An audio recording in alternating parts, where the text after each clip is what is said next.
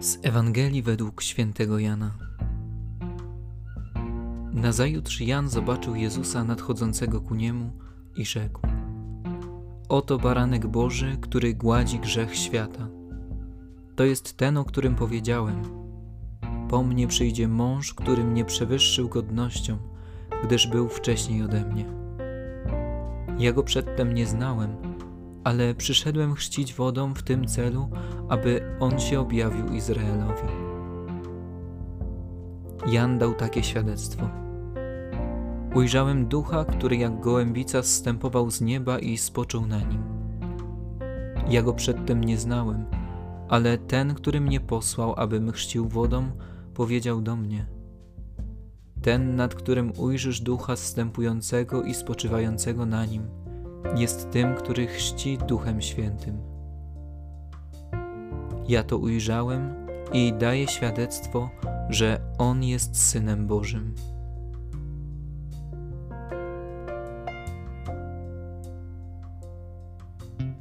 Jan Chrzciciel daje świadectwo o Chrystusie. Jest ono na tyle mocne, że po dwóch tysiącach lat podczas każdej Eucharystii kapłan je powtarza – Oto baranek Boży, który gładzi grzech świata. Jan Chrzciciel ma takie doświadczenie Boga, które nie pozwala mu milczeć, nie pozwala mu nie mówić o Panu Jezusie. Jan Chrzciciel daje przykład, że prawdziwe życie wiarą łączy się z dawaniem świadectwa, z głoszeniem Ewangelii. Święty Franciszek powiedział – zawsze głoście Ewangelię, a gdyby okazało się to konieczne, także słowami.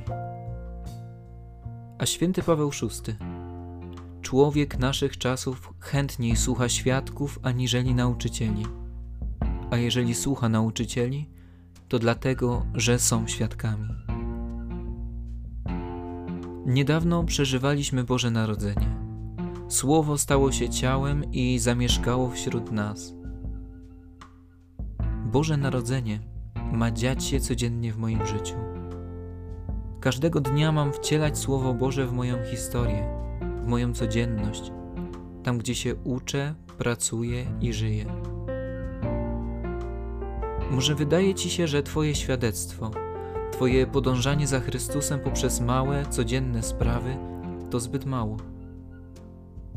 Dla Pana Jezusa ta świętość w codzienności te Twoje drobne wyrazy miłości mają wielką wartość. Drobne szczegóły tworzą wielką różnicę. Pomyśl, że poprzez Twoje wybory i czyny najgłośniej mówisz, kim jest dla Ciebie Chrystus. To przemawia głośniej niż słowa. To Ty, tam gdzie jesteś, możesz być drobnym szczegółem który zmieni czyjeś życie. Nie chodzi o doskonałość moralną, ale o drobne wyrazy miłości, które sprawią, że Bóg stanie się bardziej obecny w życiu ludzi, z którymi przebywasz.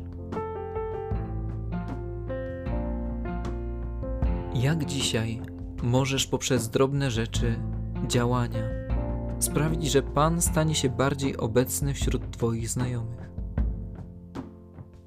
Co możesz zrobić, aby dać świadectwo.